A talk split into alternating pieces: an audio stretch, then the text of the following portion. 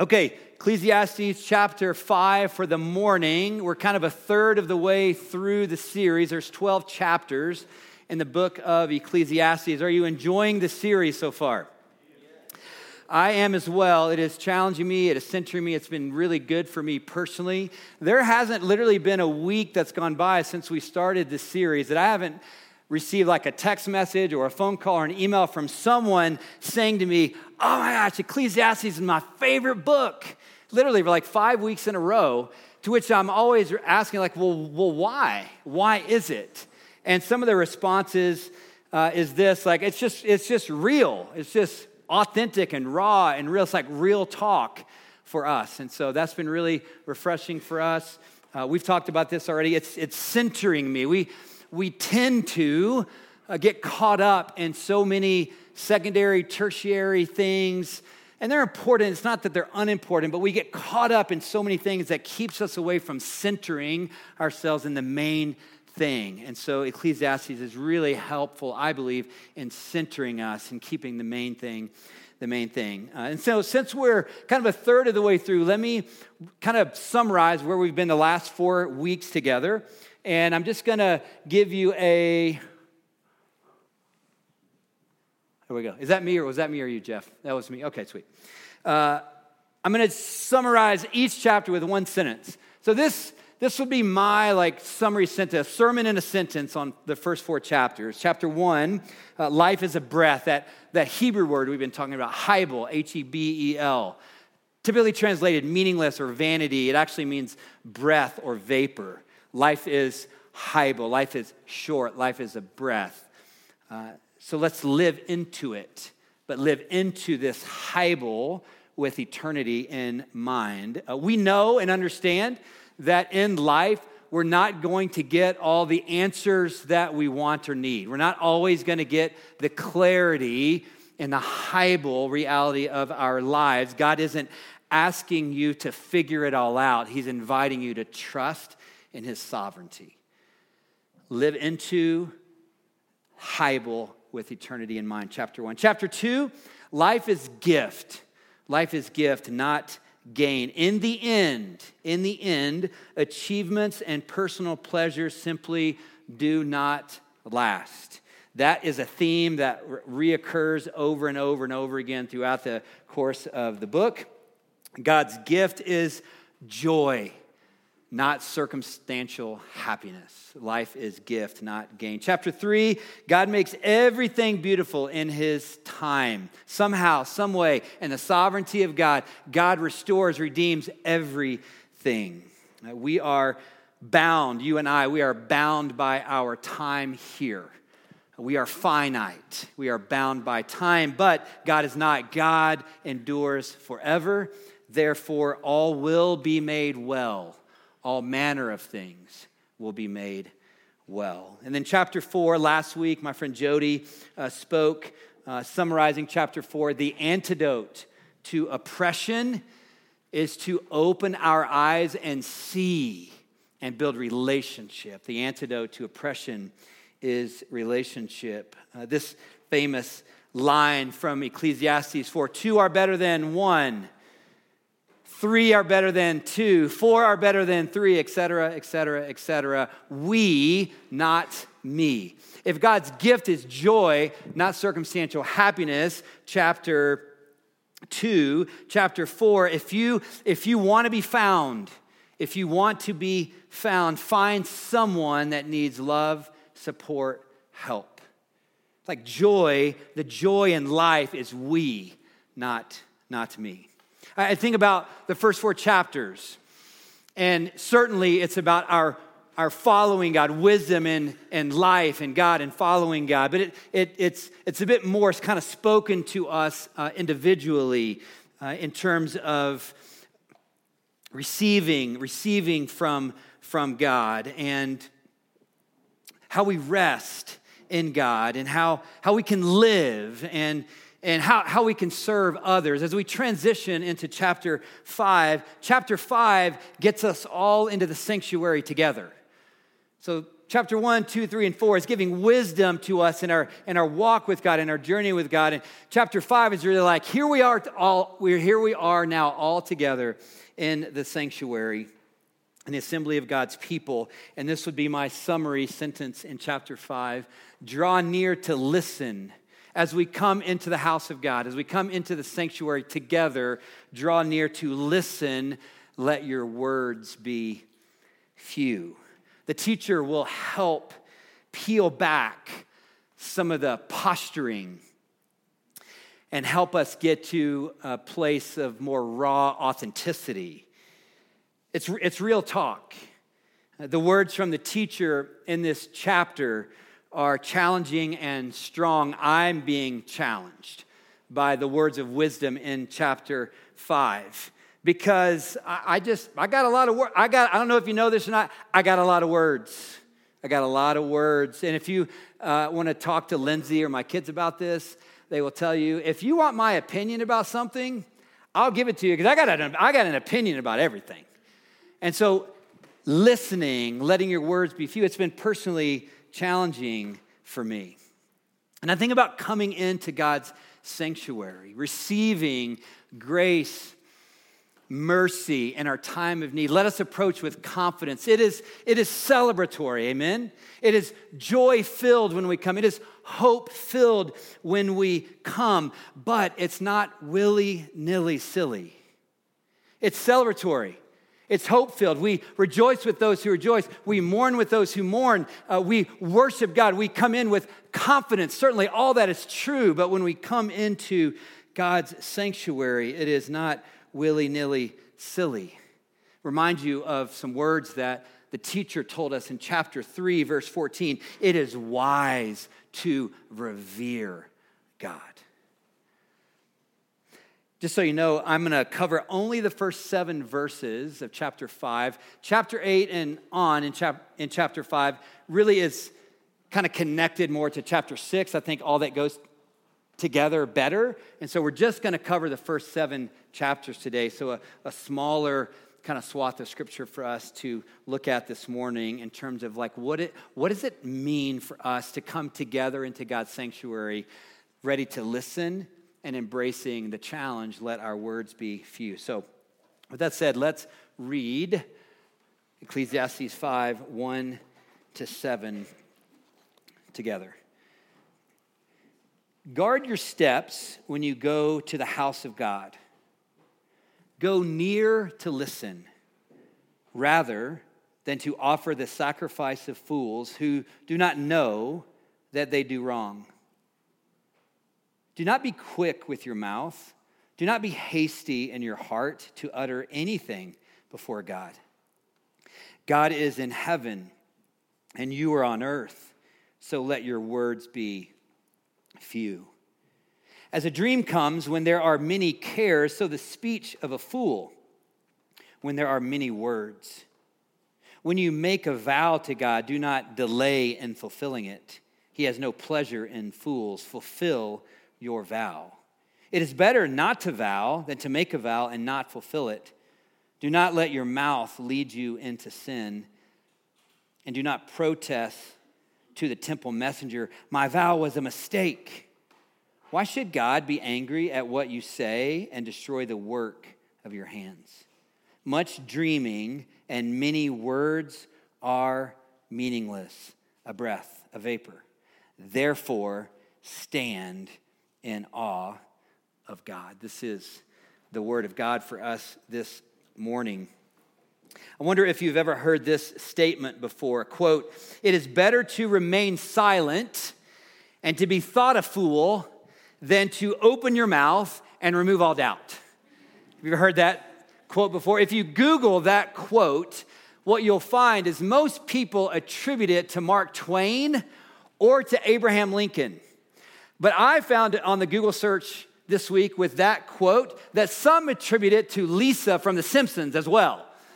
So I don't really know where the quote comes from, but I think it's probably best to attribute it, the sentiment of that quote, to wisdom literature, Proverbs 17, even fools are thought wise if they keep silent, and discerning if they hold if, if they, if they can, can you, can I?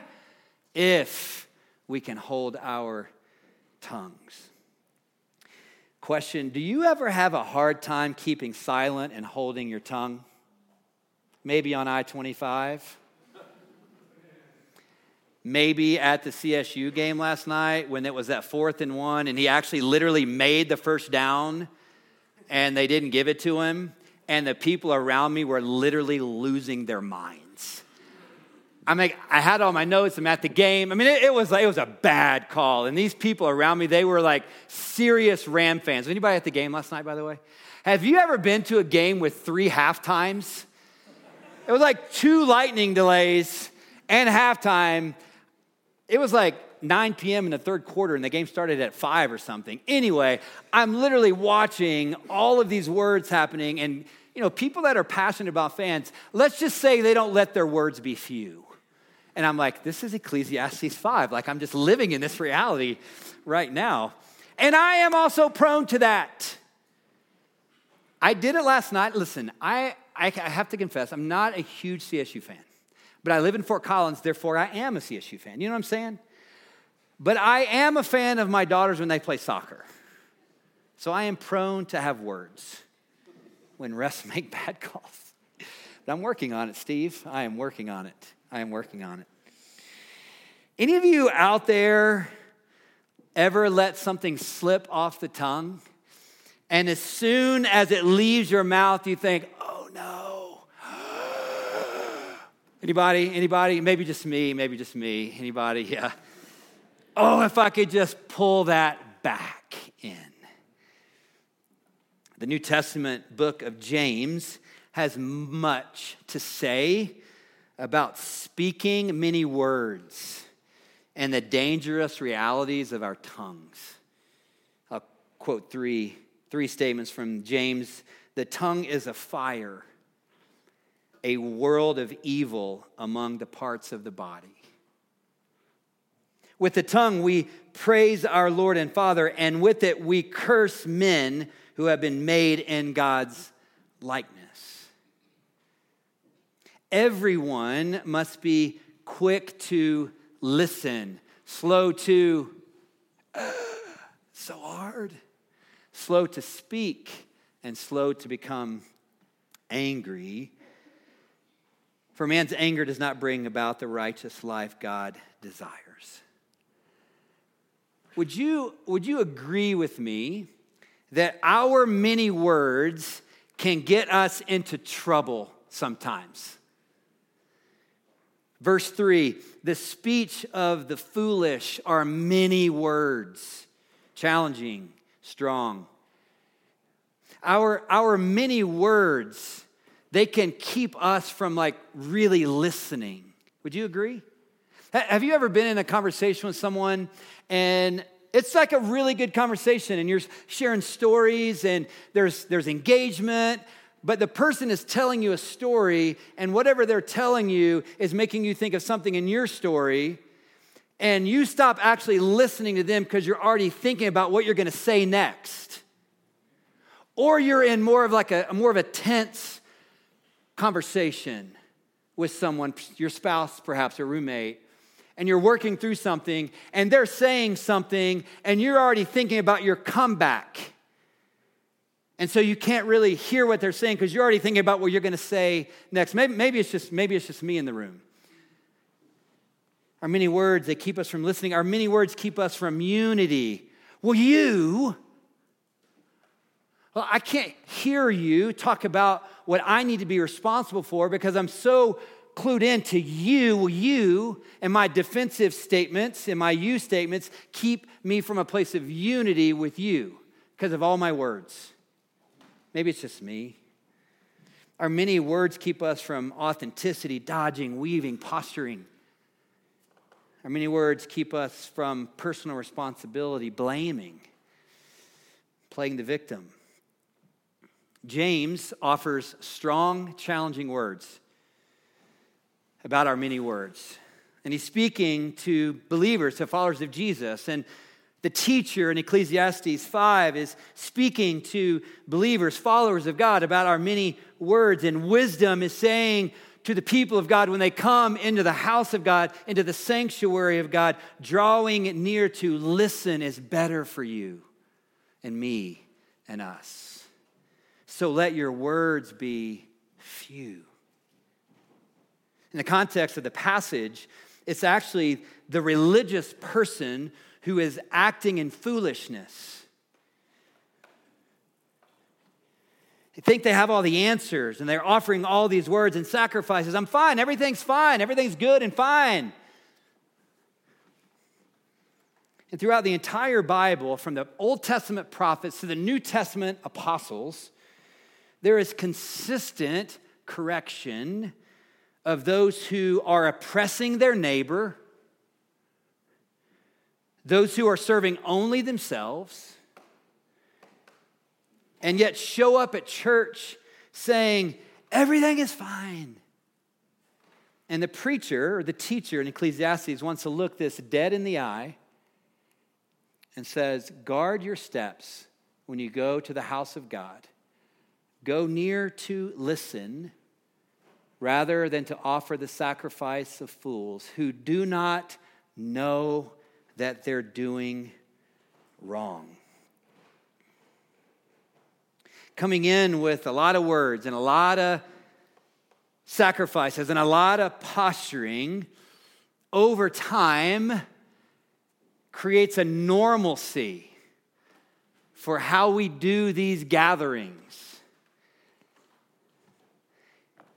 And when the religious charade becomes normal, we don't even know that it's wrong. Church hurt, anyone? What we need, what I need, what we need, what I believe, what we, what we need is we need a safe place for some real talk, some real space to talk about not how you're doing, but how are you doing really? That's a different question, you know.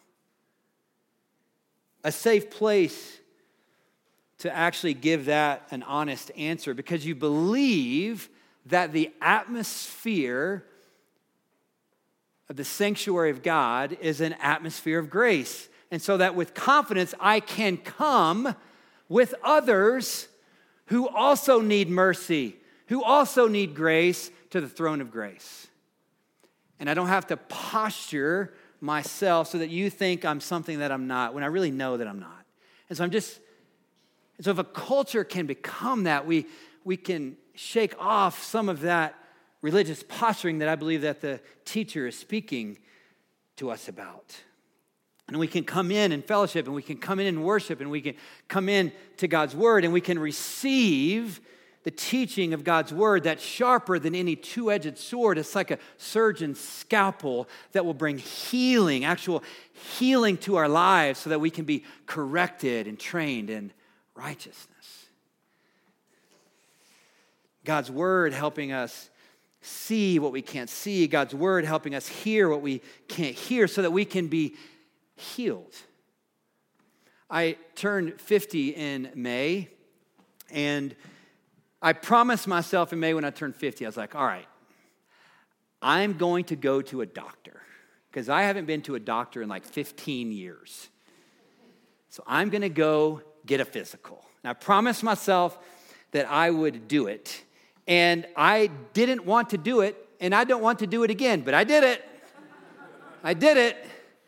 And the reason why I felt really kind of stirred in my own spirit to go to it, my dad had a carotid artery stroke when he was 50.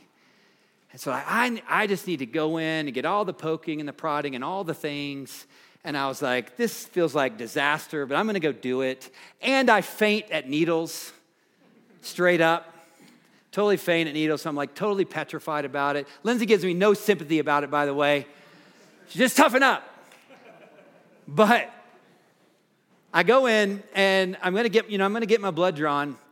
And the first thing that happens is like they weigh me or whatever, and the lady that's gonna take my blood The other lady's like, I'm training her. And I was like, oh no, no, no, no, not with me. I'm not the guy to be training on a blood draw. And she's like, no, no, no. Like, she's been doing this nine years. She's just a new employee. So I'm to, I'm just, you know, kind of watching her and training her. And she's to go take your blood in just a moment. And I was like, well, I'm going to need her and I'm going to need you. So I need her to draw the blood and I need you to talk to me and I need you to bring me some juice to drink right after it. high maintenance, high maintenance. But I did it and I didn't pass out, you guys. I overcame. It was a wonderful. I still don't ever want to get blood drawn again. I literally am sweating right now thinking about it. I have a problem. I have a problem. I was also like totally kind of tripping a little bit with, you know, the blood pressure and and then he, they still do the ah, ah. I was like, oh my gosh, you're still doing this. It's amazing. I had no idea. I had no idea. It's been like a long time. And then he took out his stethoscope, you know, like breathe, did it here, did it on my back, and then he put it on my neck. And I'd never had that done before. And he was listening, and I just go, why, why do doctors do that? They listen to what we can't hear ourselves so that we can learn the truth about what's going on on the inside of us. And I think about Ecclesiastes 5 1 to 7, and it seems a bit like that. Uh, Ecclesiastes 5 1 to 7, a, a spiritual stethoscope, if you will. An opportunity, these challenging, strong words. Perhaps they make us feel a little uncomfortable, like I'm a little uncomfortable going to get a physical because of all the things. Strong and challenging, but they help us, these words, they help us hear what we can't hear. And they help us see what we can't see so that we can learn the truth about our insides. Like when I showed up at the doctor's office, I certainly didn't think I had all the answers. That's why I'm going to the doctor's office so that I can get some answers. Am I, am I doing okay? Am I good? Is there anything going on that I'm not aware of. And I certainly don't want to show up at church thinking I have all the answers. I want to show up with a hunger for God's word and a, and a thirst for God's spirit. I want to show up humble and ready to receive what God might have for me so I can learn and grow and change, so that I can be healthy and have wisdom and a biblical perspective and a biblical hope in my life. I don't want to show up with my own words in the sanctuary of God. I want to show up ready to receive what are God's words for me today. And here's what the teacher says Go near, go near. When you're, when you're, when you're coming here, go near go near, come into this place to listen. Do not be quick with your words or your mouth. God is in heaven and you are on earth, so let your words be few. Is there a stronger statement in the scripture about who we are and who God is? Like God is in heaven and you're on earth, so let your words be few.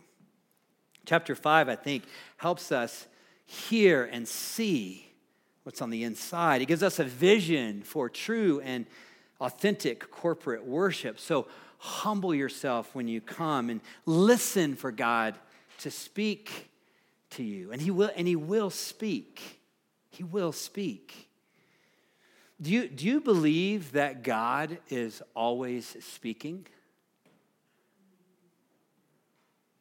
Or do you just think that sometimes God is speaking and sometimes God is silent.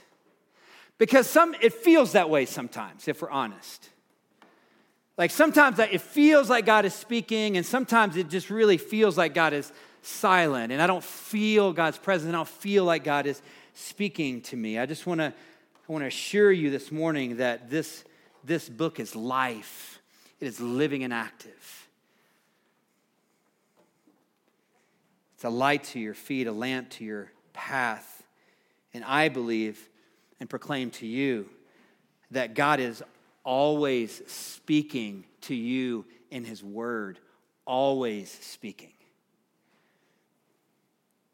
My friend Greg, when he has an opportunity to teach, I've heard him say this, and I concur with the statement if God will use me in this pulpit to stir up the wonder of God's amazing grace and a hunger for his word out of this place, then my prayers are answered. I don't I don't pretend to believe that you're going to remember everything that I say. I don't pretend to believe that you might remember anything that I say. But if this time together in this gathering moves you in some way toward being in God's living and active word a little more, then my prayers are answered. Truly. Like, you and I can open God's word, we can read God's word, we can study God's word. And when we're reading God's word and we're studying God's word, God is speaking. So, church, listen. Listen. Some of you are familiar with the Shema from Deuteronomy chapter 6, and some of you probably aren't. That's okay. The Shema is the centerpiece of daily morning and evening prayers in Judaism. It was spoken in Deuteronomy 6 to Israel after their 40 years of wilderness wandering, right before, right before they're going into the promised land. God uses Moses to speak what's become known as the Shema over Israel. The first verse of the Shema is among the best known of all of Jewish liturgy. And here it is Hear, hear, O Israel. The Lord our God, the Lord is one. The first word of the most best known liturgy of all of Judaism, they say it daily, morning, evening. The first word is hear or listen. Do whatever you have to do to get yourself in a posture to listen to what God is saying. So often for me, perhaps for you, instead of listening, I'm so prone to offer so many words and even to like make vows before God to prove to Him how serious I am. And we say things like, Well, I promise God, if you just, if you get me out of this jam, I'll serve you for the rest of my life. One of the commentators that I'm reading in the series made the statement uh, that vows like the teacher are talking about in verses four to six. Uh, when we read things like this in verses 46 about making an oath or a vow before God, those, those things are never commanded in Scripture in the Old or the New Testament. Like making a vow or making a, a promise or, or an oath before God is never commanded. It is permitted, but where it's permitted, it always follows with this. But if you make a vow, fulfill it.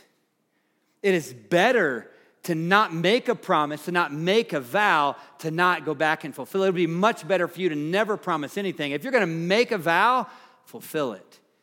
But it's never commanded in Scripture. The commentator made this statement, and I thought it was a pretty provocative statement that's like, that's really interesting to think about. Vows, quote, vows, oaths, and swearing all exist because we're untruthful. Jesus on the Sermon on the Mount, Matthew 5 to 7, those three chapters is the famous Sermon on the Mount. Jesus teaching about the way of the kingdom of God to the Jewish people. And one of the statements in the Sermon on the Mount is this I say to you, do not make an oath at all. Let what you simply say be yes or no. It's like, in other words, like be the kind of person that doesn't need to make vows and oaths at all. Be the kind of person that is so trustworthy that simply saying yes or no is enough. The teachers inviting us to a place of wisdom, Ecclesiastes 5 many words are meaningless, so let your words be few. Therefore, stand, stand in awe of God. Go near to listen, stand in awe of God. Worship team, you guys can come back up and be ready to lead us. Some of you, I believe and think and know, are desperate today. You're desperate today to hear from God. Life is overwhelming you.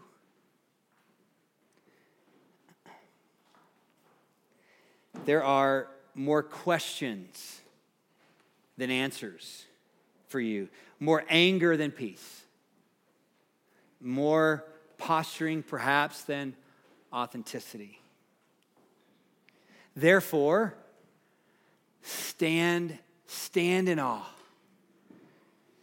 Go near and listen for what God has for you. You need his words. You need his words. You need his truth. You need his joy. You need his peace. Therefore, stand in awe. Go near to listen. You don't, you don't understand my problem, Swain. God doesn't seem to be speaking, speaking at all. What do I do when God seems so silent? I don't, I don't understand your problem. But I do, I do know what it's like to feel so overwhelmed that I don't even know if I have faith anymore.